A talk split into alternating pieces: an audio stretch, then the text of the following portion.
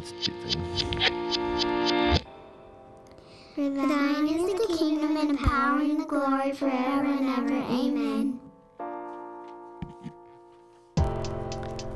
Welcome to the podcast. In and Through exists to equip the church to be hearers and doers of the word. Hmm.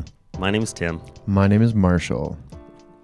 Good early morning to you, Marshall. Good, very early morning. Yeah. Yeah. I mean, it's not. I mean, It's earlier than I wanted early is a relative term. Yeah, earlier than I earlier than I'm normally here. Part for Yeah. Sundays, I guess. Yeah, we've we've had to record this episode. This is probably the fifth time we've started it. Yeah. This is take five, but take four, the last one we did, we we talked for a full 54 minutes, only to find out the following morning that The file was corrupted. yeah, Yeah, so the first the first four, first three, were just false starts. it happens. Yeah. Things were going weird and then we thought we fixed it. And now we're looking at it and everything looks right. I know. Who knows? Six times the charm. Who knows? How can we know that it's actually working, Tim? We will know. I was a little bit slow on that one. That's okay, man. Because today we're going to talk about epistemology, That's right. That's right, Tim. which is an exciting thing to talk about. It, it, you know what? I'm not even going to say what time it is because people can be like, "It's eight o'clock. Get over yourself." and here I'm acting like it's four thirty. Right, right, right. Yeah, so epistemology is just the fancy philosophical word for the theory of knowledge. Mm-hmm. So it's a major field of philosophy. So, you know, for those who would go to university to do a degree in philosophy, they're going to take courses specifically on just what we're going to talk Mhm. about today. Uh, so, which means we're not going to be able to cover everything today. But No. we want, but we want to kind of lay a foundation for our listeners moving forward. This Yeah, year. and and to be honest, that's going to be a true statement about everything that we're going to cover this year. pretty much. There's yeah. nothing that we're going to exhaustively cover. Mhm. Right. Yeah. This is this is going to be introductory sort of things, and, and part and part of that is just because there's always a new angle to to observe something. Mm. Sure. Right. Another point. I, I don't know that many of these things can be exhaustively covered. Mm, Right. That's true. So, what is the question of the day? The question of the day is how can you know Right. anything? Right. Yeah. How can you know things? How can you know if something is true or real? Which which might seem a little bit lofty, Mm. but it, it is a question that matters. Oh, for sure. Yeah. Yeah. No, because it's foundational, right? Like, if, I mean, we need to have at least some degree of confidence that what we believe is not just fantasy, hmm but reality. It's true, right? It's true knowledge, not just kind of empty belief. Right, and, and it's becoming a growing trend. It's not a new thing No. to say, "Well, how can you know?" Right? When the Matrix came out, Mm. Yeah. I, I always want to refer back like it was the last. It was just the last time we recorded the episode that nobody heard. Right. But when The Matrix came out, all of my friends were mind blown. I didn't, I wasn't a go to the movies kind of person.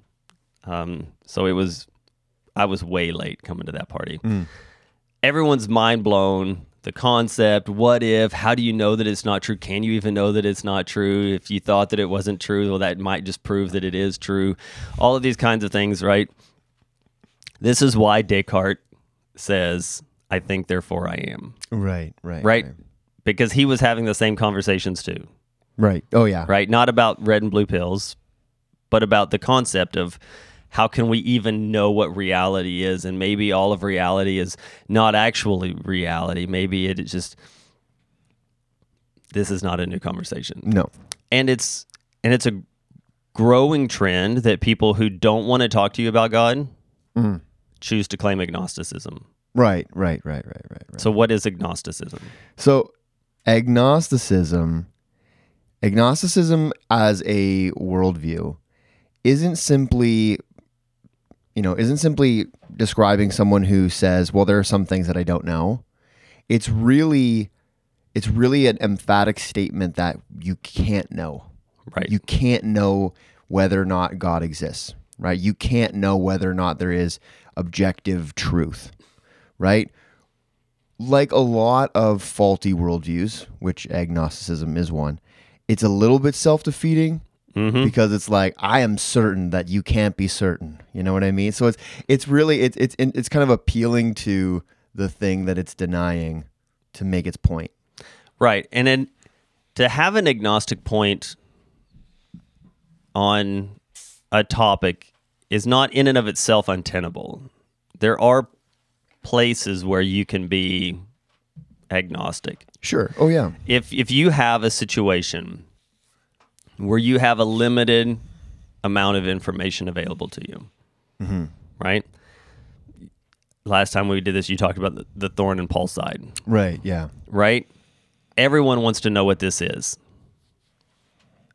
The only information we have available to us is the short little passage where he says, I have a thorn in my side. I pray that the Lord would take it away, but he's not. Mm-hmm. That's it. Yeah. That's all we got. Right? So when people want to talk about, well, was it a physical malady? Was it a sin malady? What what was the issue going on with Was Paul? it his mother-in-law? I'm agnostic. Yeah. Sure. I'm agnostic because I don't think that one can know mm. because the information is not available. And you need Paul himself to explain what he meant there Right. Right. right? So whenever anybody wants to throw out, well, this is what it was, I don't think they're right. No. I think they might be take even if they were right, it was a pop shot. Right. Right. Yeah. yeah. Yeah. And that's actually that's yeah that's that's something worth mentioning. So So you, so that's just to say you can't have an agnostic position, right. but sometimes people are just being lazy.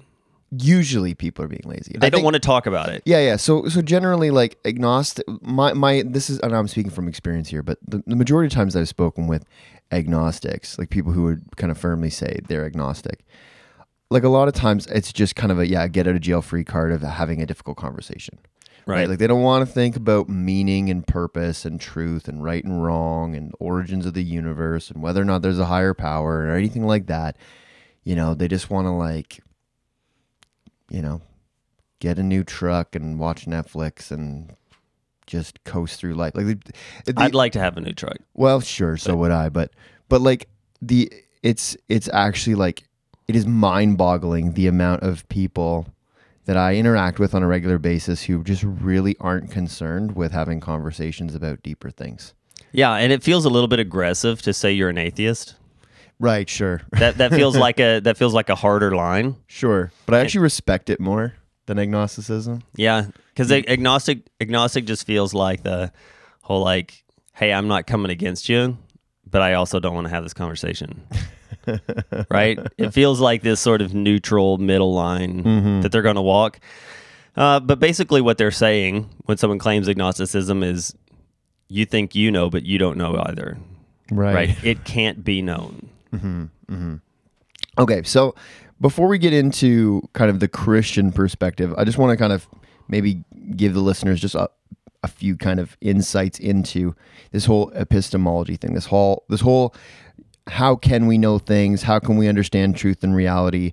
You know, what needs to be in place for beliefs to become knowledge, right? hmm And so there are different you know, there are different views on what is the primary source of our knowledge, right? Does it come through our senses, right? So someone who'd say comes through what you can see, hear, feel, and touch, right? I guess feel and touch are the same thing. Whatever, taste and touch. um, those would be empiricists. So that's called empiricism. So when someone says, "I believe in science," like if you can't reproduce it in a lab, that's that's what that is. Yeah, a, a naturalist, right? Naturalist. the entire natural world is all that it is. Yeah.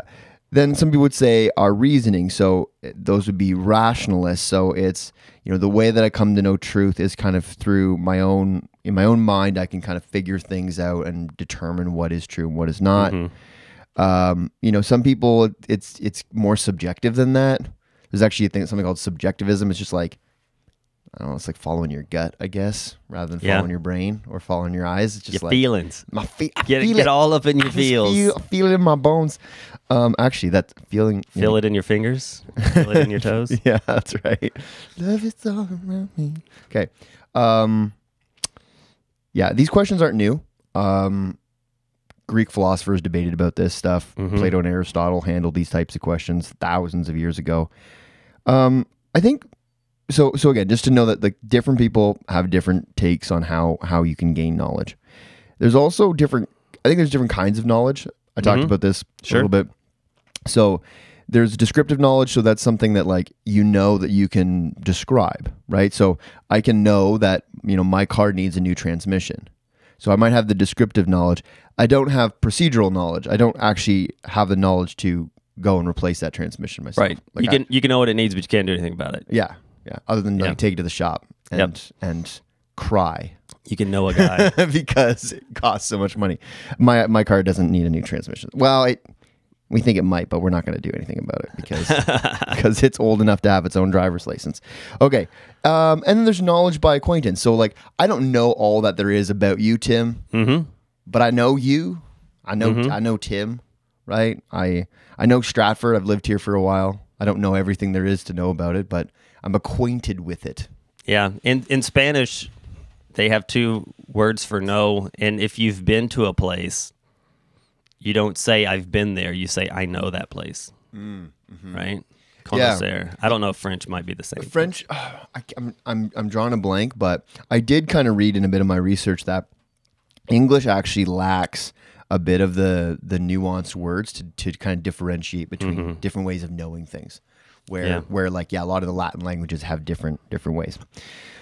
Um, let me see what else here. Oh, there's okay, and then also there is more Latin here for you, and then I promise we'll move on. Um, there's a priori um, knowledge. So a priori knowledge means um, that it comes through reasoning apart from experience, right? So it's knowing something through my reason, even though I haven't experienced that, Sure. right?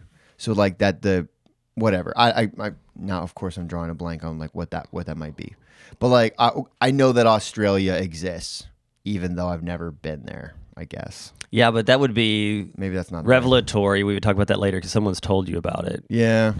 So something that you wouldn't know because you could rationalize, even though you've not experienced it, would be, um, let's see, the it, it'd be the kind of notion where you're able to look at something and say, because this is here, someone put it here. Right. I didn't see them put it there, Right. Right. Right. but I can just rationalize someone's been here right. right? A foot, a pair of footsteps in the snow Oh. when you wake up in the morning on your front porch and you're like, oh, something shady's been going on here. Someone stole my Amazon package. Right. Whatever. Yeah, and then there's null a posteriori, which is just knowledge that's gained through experience and senses. So, you know, you've seen something before, right? Like you just you know that, um, you know, at a red light, people are supposed to stop or whatever. Yep. Um, now, we could go in all sorts of different directions in regards to this whole epistemology thing, but this is a Christian apologetics podcast, so I think we're going to focus our time on like actually what how do how as Christians do we understand knowledge and reasoning like in our own worldview how do we how can we know that we know right because we're gonna we're gonna answer that question differently than a non-believer would Yeah, and, and I would say, I would say differently to a degree, um, because I think I think science. I think a lot of the kinds of knowledge that you've talked about so far. There's no reason to not be on board with those. yeah well There's still there's still other means. Mm-hmm. The the problem comes with having even more means hmm. and uh, and choosing to reject specific means. Yeah, no, I think that's that's that's good to mention. So, from a Christian perspective, from our Christian worldview, there are two kinds of beings that can use reason, that can think, that can know, like know know things. Mm-hmm. There's the Creator, God, and creation, humankind. Right. The rest of the animals don't reason the same way we reason. Right. Right. They just we're not getting into that. Oh, but I saw a monkey like use a stick to get ants. Like, okay, yes, but they didn't build a rocket to the moon. Like, let's let's be reasonable here. Are you suggesting we've been to the moon? Oh my goodness, I'm pro- I'm I'm gonna with the strong probably. I'm like I'm like I'm like 89 percent sure we went to the moon, but I don't really care one way or another. To be honest, I think space travel is a huge waste of money. Um, okay, here's the thing: the difference is God's knowledge is ultimate and absolute, right? Mm-hmm. And it's it's self reliant, like it's not dependent upon anything else. Right. He just he has knowledge, absolute knowledge. Our knowledge is derivative, right? So it's based on his knowledge. Like we only have knowledge because he has knowledge, Mm-hmm. right? And it's dependent upon him, and of course it's limited. So we're when we talk about knowledge, there is kind of this perfect set of understandings that God has, and then whatever we get, which is less. You well, you you do the analogy. on your favorite analogy. You know the one. Okay, so funny thing is, like, I was talking to my brother yesterday on the phone, and uh, this came up again. Um, I so I had to look it up because last time I said there's this Francis- Francis Chan quote. I've been quoting it for years. I'm not sure that it's Fran- so long that I'm not even sure that it's Francis Chan anymore. Mm-hmm. But at what point have I crossed the statute of limitations and I can just Sure. use it? It's on page 32 of uh, Crazy Love. Okay. Yeah. Uh, and Cook is the publisher, I guess, if we want to do a full on citation. Oh, wow. Okay. Uh, so what he what he's talking about is he's talking about the ocean, mm. and he says, imagine imagine all the oceans of the world, and imagine yourself a twelve ounce can. You dip that into the ocean, and you pull it out, and what you have inside of the can is ocean. Mm. You can know about the ocean based on what's in the can. You can understand salt levels. You can understand pH. You can understand many different things, microorganisms, maybe plastics. All of these things can be studied and known. You know about the ocean, but you don't know the fullness of the ocean. Right. Right. Why? Because you need a bigger cup if you're going to talk about whales. Mm-hmm. Right? And the only way to exhaustively know the ocean is to have a cup big enough to contain the oceans. Right.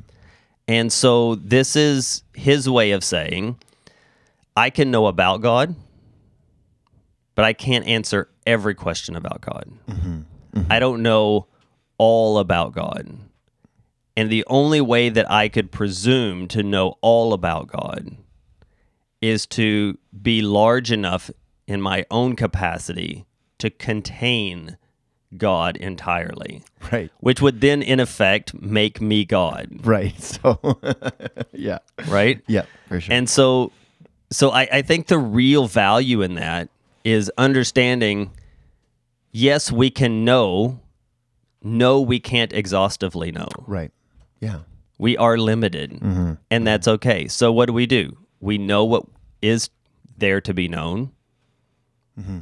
what we can know, and the rest of it we leave to faith Yeah. or we continue building and expanding capacities, right? But we're never going to exhaust this. Mm-hmm. Yeah, no, that, that that's a, that's a good point.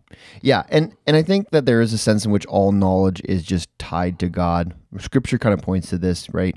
Proverbs two six: The Lord gives wisdom; from His mouth come knowledge and understanding. Mm-hmm. Right? Paul, writing to the Colossians, prays that they would reach all the riches of full assurance of understanding and the knowledge of God's mystery, which is Christ, in whom are hidden all the treasures of wisdom and knowledge. So, so God is, you know, God's perfect knowledge is the source, is the ocean that, you know, with our various cups, you know, standing maybe on different points along the shore or boats out in the water are going to get maybe different things even in our cups. Um, still nobody's getting a whale, I guess. Um, so here's the thing. So there is a relationship between knowledge and belief, right? Mm-hmm. knowledge is justified true belief. So if your belief is true, then it's not just believing something, it's knowing something, Right. right? Um, so to illustrate this, right, if if I guess the answer to a math problem, right, I've like I've no I look at the math problem, I have no idea what it is. I happen to guess that the answer is 42. Um, some people might get that reference. That doesn't mean I knew the right answer. Okay. Right. Like I had I had the right answer, but I couldn't justify my answer. I couldn't show my work. So I didn't actually know the answer. I just was like, whatever, it's this. I haven't had a math class in 20 years. But when you said show your work, Hmm. something inside of me just twitched a little. oh man, I always wrestled with that because I, I, I did okay in math, but I never, I would find weird ways to get to the answer that were not what the, the teacher wanted, and it I always lost marks from it. I so I gave up on math as soon as I could. Um, if we claim that something is true, we're essentially saying that we have sufficient evidence, proof, or reason for holding to that belief. So at least to some extent, we can show our work Mhm. for our belief to to be considered knowledge, right? right.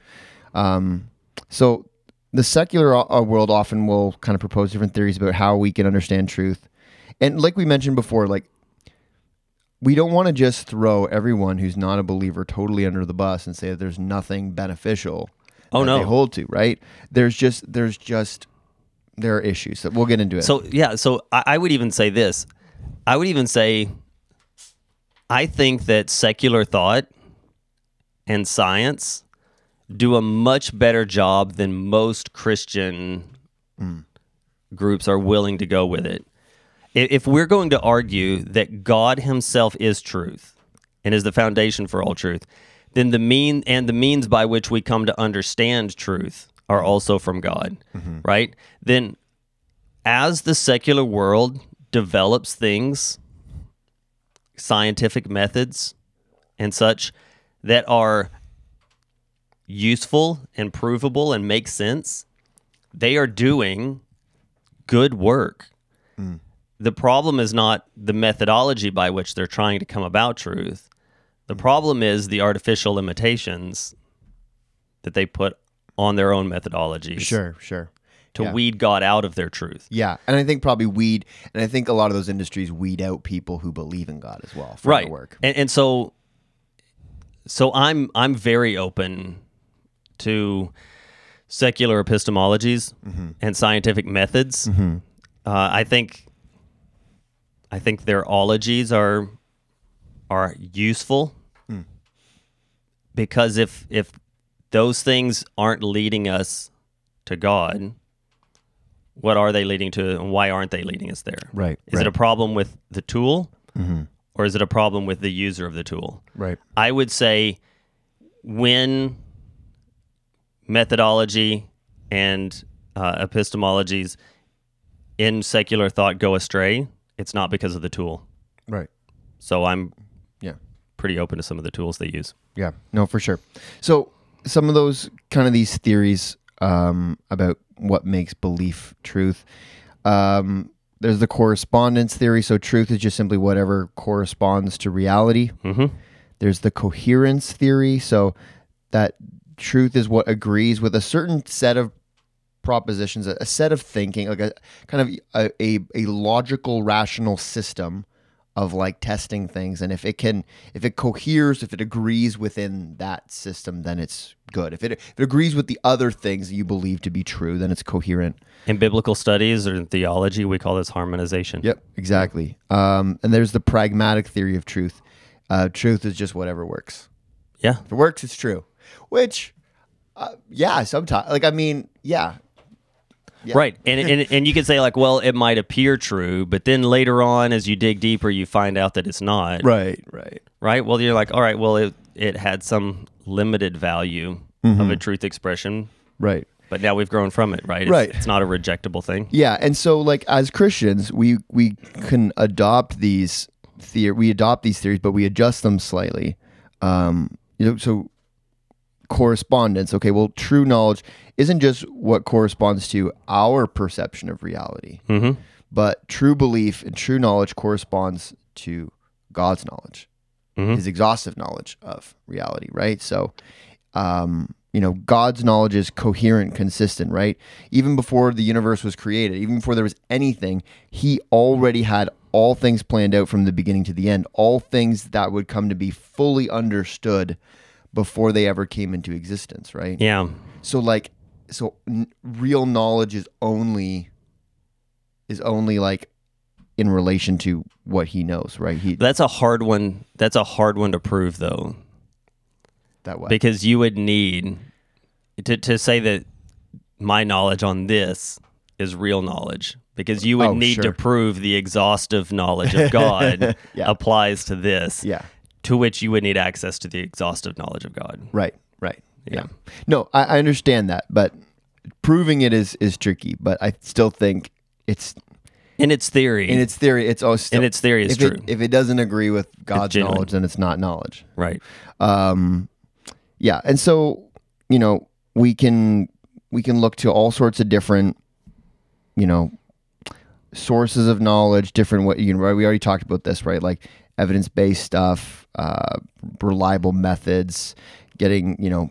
Um, getting information from outside sources, internal knowledge we have. Um, Cornelius Van Til, who is a presuppositional apologist, uh, apologist, sorry, um, and we, we, I think we'll probably talk about presuppositional versus classical at some point down the road. Mm-hmm. But he would state that beliefs are only true if they ultimately recognize God as the ultimate source of truth. Um, so if a non-believer recognizes like a, a tree Mm-hmm. in the forest, the the knowledge of their knowledge of that tree, even if they're an arborist, their knowledge of the tree remains critically flawed because they fail to acknowledge the most foundational truth about that tree, that it's created and sustained by God. So, in kind of the similar way where you were talking about like the applied the the methods, the issue is not the method of them determining, oh, I can see the tree, I can determine what kind of tree because of the bark and because of like mm-hmm. the pine cones, but like because of their worldview, like because of like their lack of of faith, their lack of recognition of the creator, like they're doomed before they even start the process. To to some extent, right? Like on a Yeah. on a practical level, they could tell you more about that tree than you or I could for sure, Mm-hmm. right? Um, but ultimately, like the most important thing about that tree is not what species, what genus it is, but its its purpose. I would say. Yeah. Yeah, I could see that. One the only thing that I would probably backpedal on just ever so slightly is that sometimes sometimes Christians wrongly use this as a rationale for arrogance Okay. Yeah. and understanding, right? Like this sort of like, well, you may actually understand the tree better than I do, but I know this one thing mm-hmm. that is actually applicable to everything, mm-hmm. right? Yeah. The cardboard box standing in the corner of this room. Right. And that one thing that I know is superior. It's the trump card But for is- every for everything is, that you know. But it is though. But because all that other knowledge is is useless. It is No. meaningless apart from apart from the knowledge of God. I would say, I would say it is as an act of of worship, useless knowledge. Mm-hmm. As an act of practical general life, mm. not useless. Sure. Ultimately, is it going to save their soul? No. Mm-hmm. Is that the only measure that we have? I don't think so. Right. Yeah. I, th- I think I think that general gains in life sure. through common grace are still useful. Right. Yeah, I mean in yeah, in the temporary sense, sure. Yeah, I, I just don't like I, I just don't like the notion that because I'm a Christian, Right. I genuinely know more and understand more Yeah. than everyone who isn't. And yeah. uh, it's more about like the the the, the it becomes a point of arrogance, which also misses the point entirely. Well, yeah. Well, but also, but see, I think a lot of people are. Here's this, but here's a bit, a bit of a bunny trail. But I think people are like, well, look at that mechanical engineer. He knows so much more than I do because I'm just a whatever, fill in the blank, Mhm. right? And so they feel overwhelmed about maybe sharing the gospel, sharing their faith with this person who is so much more intelligent because they know so many more things. But the thing that the Christian who's bagging groceries at the grocery store knows that the that the atheist mechanical engineer doesn't know is vitally important. So I don't think we need to be arrogant, but I do think we need to be confident that like what we know about God actually puts everything together, right? And is actually the most important thing to know. That that's because I, I just don't want people to feel I hear what you're saying about arrogance being a danger there, and for sure I get that. But I also want people need to be confident to know that like what we know as believers is is vitally important. I- Yeah. yeah. Yeah, absolutely. So, anyways, let's talk about Revelation because that is the real that is the real dividing line, I guess, between a Christian worldview and whatever a naturalist worldview or a you know existentialist worldview. Yeah, so just to break down the word revelation. Yeah, The word revelation just comes from the word reveal.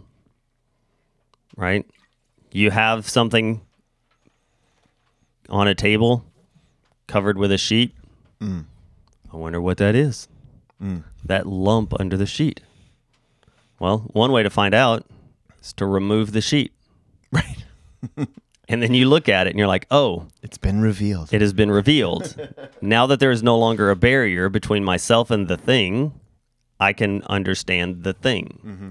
right? Uh, and I just think I think being able to picture the word played out like that helps us understand what it means. Um, that that something has been shown to us, right? And and revelatory knowledge not to jump the gun too far, is not unique to people of faith. No, no, no, no. That's that's totally true. So, so from a Christian perspective, when we're talking about revelation, typically we're we're talking about revelation from God, Mm-hmm. right? So the revelation that comes from God is kind of categorized into two two types, right? Um, there is, of course, general revelation. General revelation is revelation is things that have been revealed by God in a general sense to everyone. Mm-hmm. Right. The the go to passage for this is probably in Romans one. Um, just pick it up in verse 18 here. For the wrath of God is revealed from heaven against all ungodliness and unrighteousness of men, who by their unrighteousness suppress the truth. For what can be known about God is plain to them, because God has shown it to them. For his invisible attributes, namely his eternal power and divine nature, have been clearly perceived ever since the creation of the world, in the things that have been made, so that they are without excuse. So, So Romans 1 is telling us there is enough in creation revealed in creation for deductive reasoning to say there must be a God.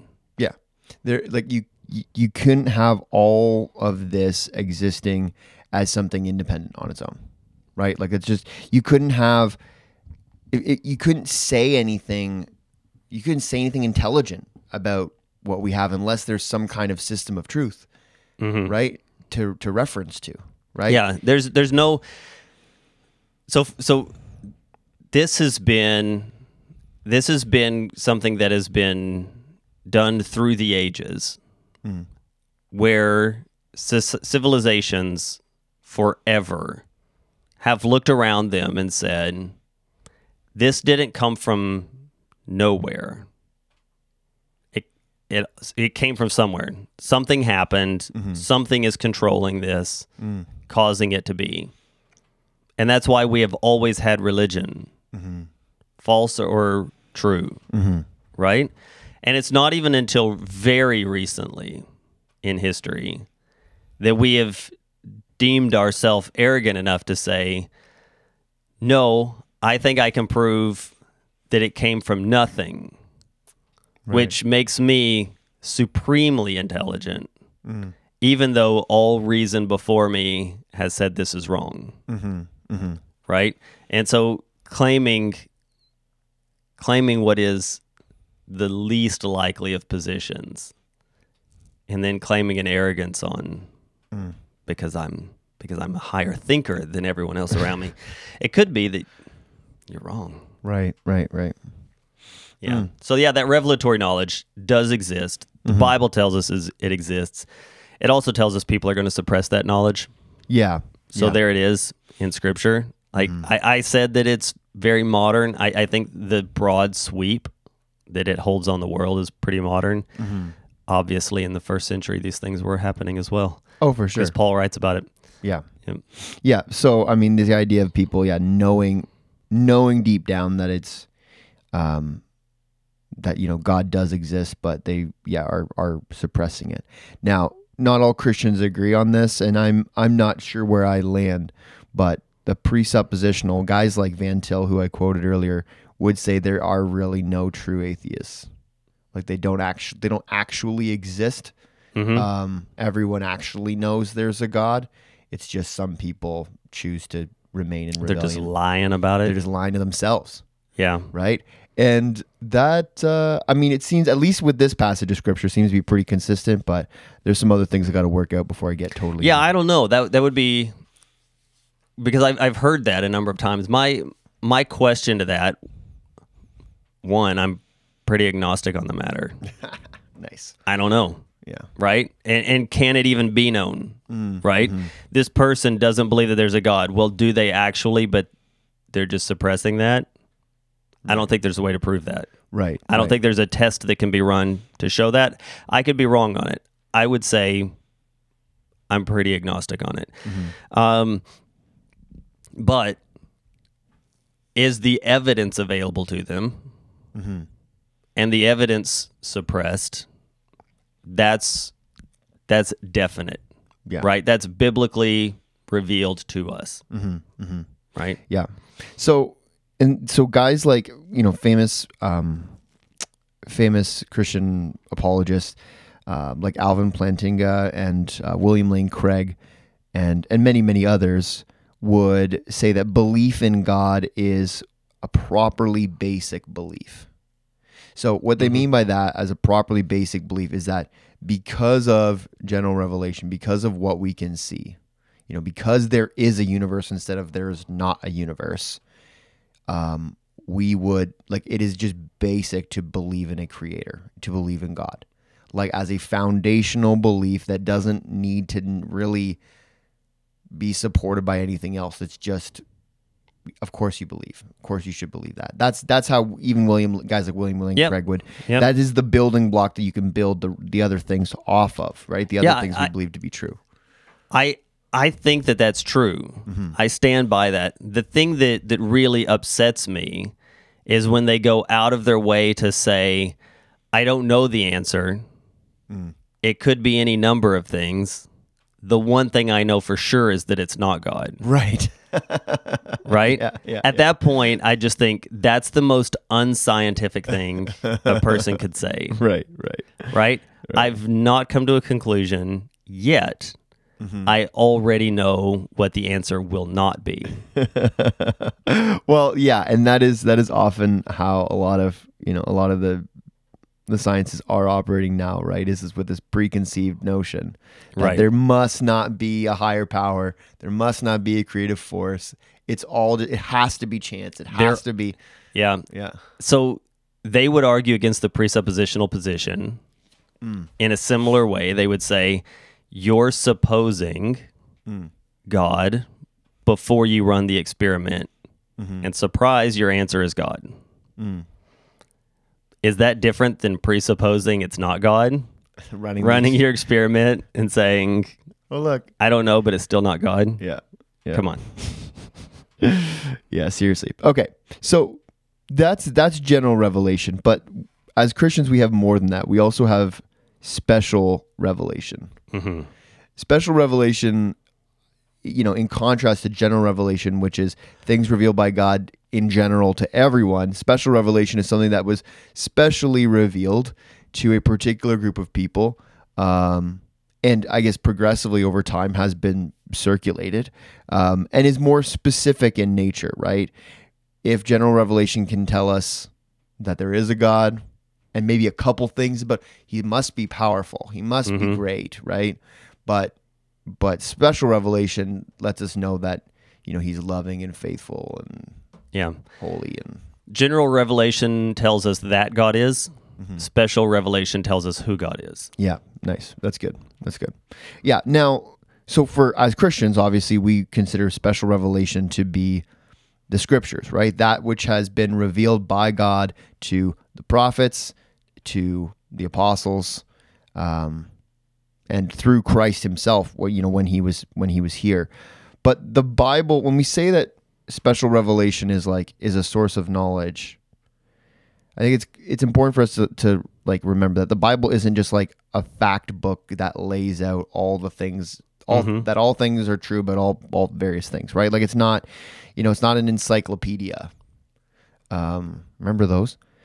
Um can I have family members, I'm not going to say who, who like like just a few years before like the internet like became big like got got got by one of those like encyclopedia salesman guys in like the mm-hmm. mid to late 90s and like dropped stupid money on a whole massive encyclopedia set only for that to become irrelevant within like 3 years. It's heartbreaking. Anyways the bible is not an encyclopedia set.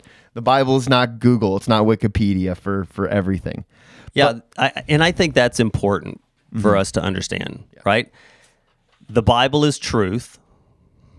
Everything in the Bible, everything the Bible says is true. Mm-hmm. The Bible doesn't say everything, yeah yeah right? There are things that the Bible remains silent on. Mm-hmm. There are things the Bible hints at, right?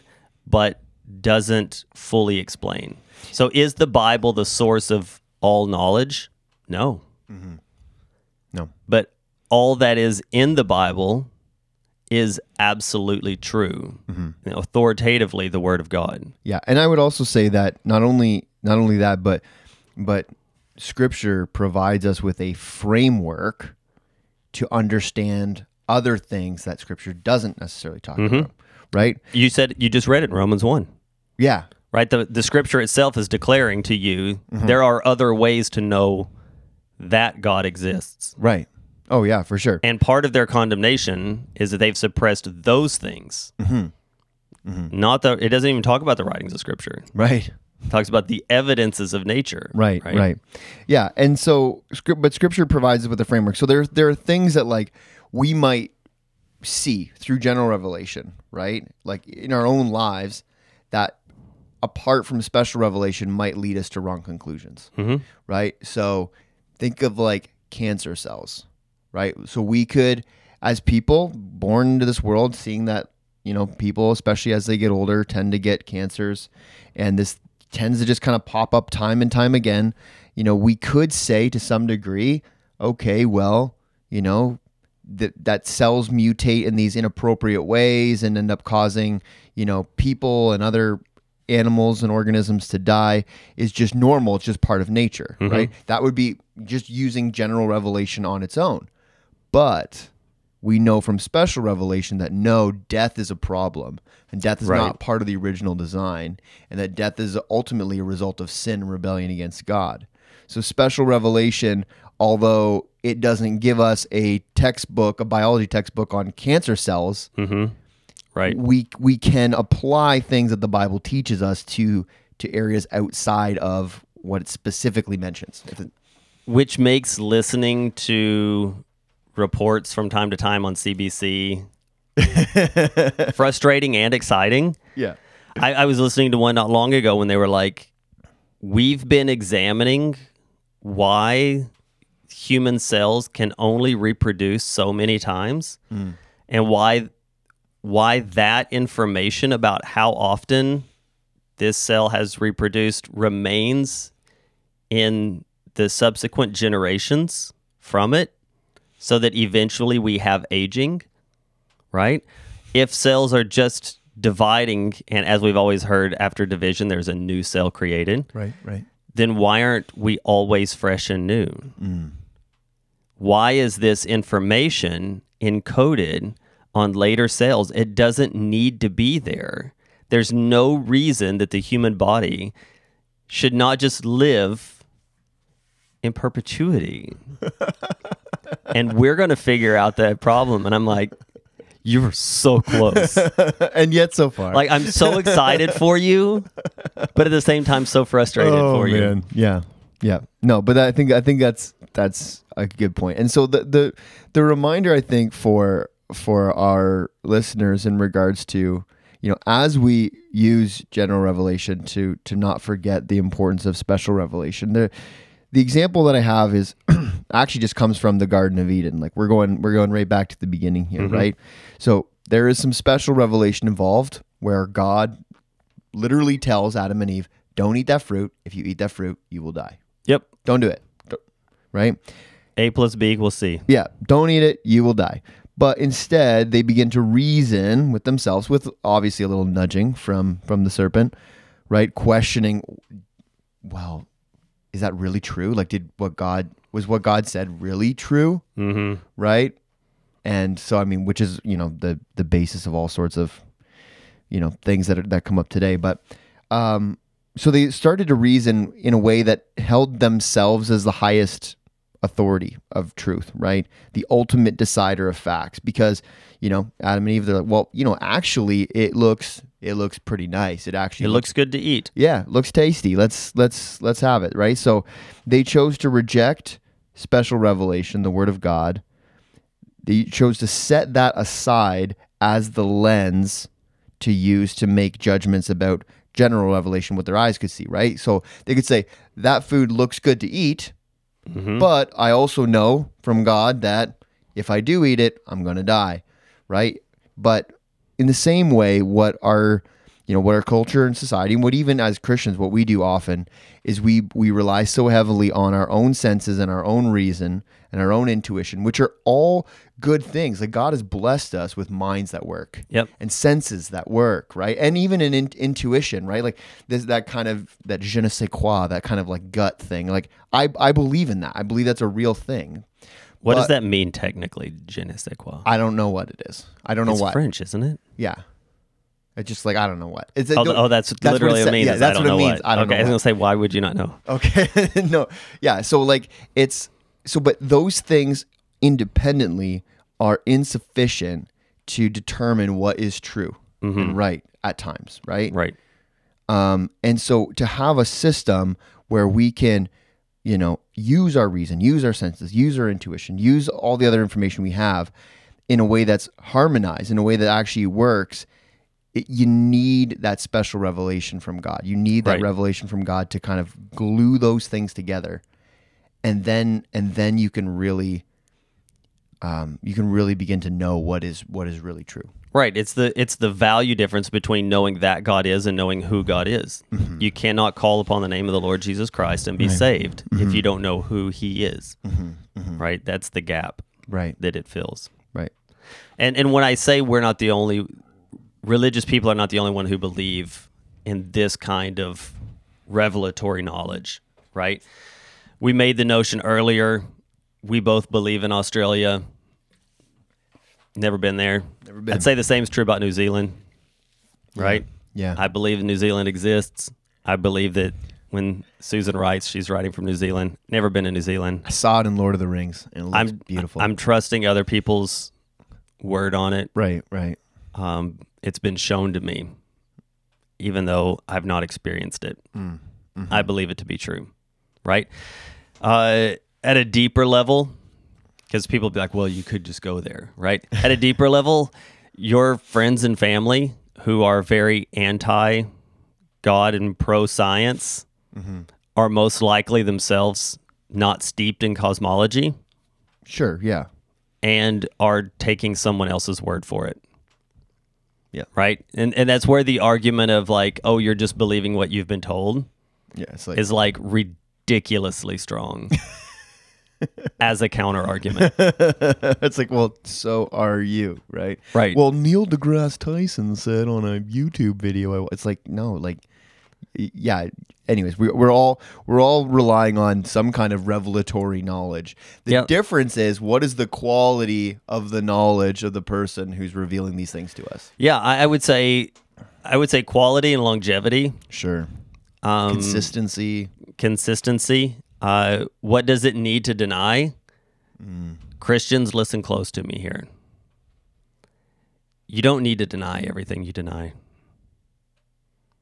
There's so many times that I hear Christians to be like, "Well, this person said this and and that can't be true because I always we have to be careful how quickly we just throw things away. If it's true, it will prove itself to be true. If it's false, it will prove itself to be false. Sometimes you just need to be a little more patient with it Sure. and let it work its way out um, because you're not helping the argument, you're hurting the argument by playing the same game that secular scientists play. So, for instance, just a quick example of this. Uh, when we talk about the the half lives of mass energy, physics hmm. lesson for you Okay. mass energy, the fact that we have mass, mm-hmm.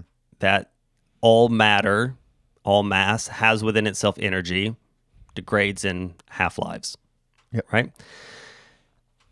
The fact that we have mass energy means the universe could not have always existed Right. Something I had to. there would have been a degradation, mm-hmm. right? So, how is it that we have still mass energy with the degradations of half lives, which is a thing that can be quantized? We can do mm-hmm. math on this. Mm-hmm. I heard a, a professor ask this, whose response was, I'm so sick of Christians asking about the half lives of mass energy. Next time they ask you that, just ask them where God came from. Mm-hmm. Right? It's a legitimate question. Right. Right. And to just reject it out of hand as a stupid question made by religious people who mm-hmm. have their beliefs in this, what he would call fairy tale figure, mm. right? You can't do that. Like he, as a scientist, can't do that Right. right? Because I have an I have a statement for that, mm-hmm. right? I believe that God is not a product of the universe, mm-hmm. and that's why you can't rationalize an eternal God mm-hmm. within the realms of studying the universe. Right. Because you're a materialist and he's Right. outside of material. The creator of the quantum mechanic Yeah. Yeah. is beyond the quantum mechanic. Yeah. For sure. The painter of the picture is not himself two dimensional and stuck to the canvas. Yeah.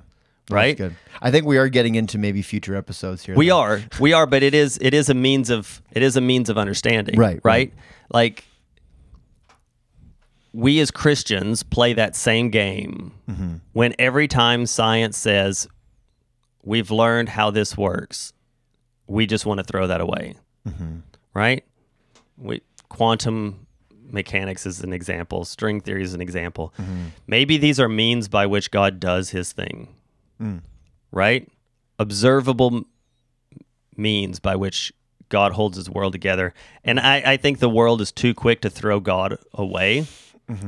And that makes their argument less consistent, less tenable. Um, but Christians unnecessarily play the same game for fear that they're being disproved. Right. Yeah. No, I think that's a good point. Yep. That's helpful for sure. Got Anything else you got? I got nothing, man. I'm good. We're, All right. Well, thanks for listening. This podcast uh, is a resource of Memorial Baptist Church in Stratford, Ontario, in cooperation with the Gospel Coalition of Canada, and is produced by Alex Walker. Four years in, you'd think I'd have that memorized. It's all good, brother. Not this morning. we'll see you next time. Bye bye.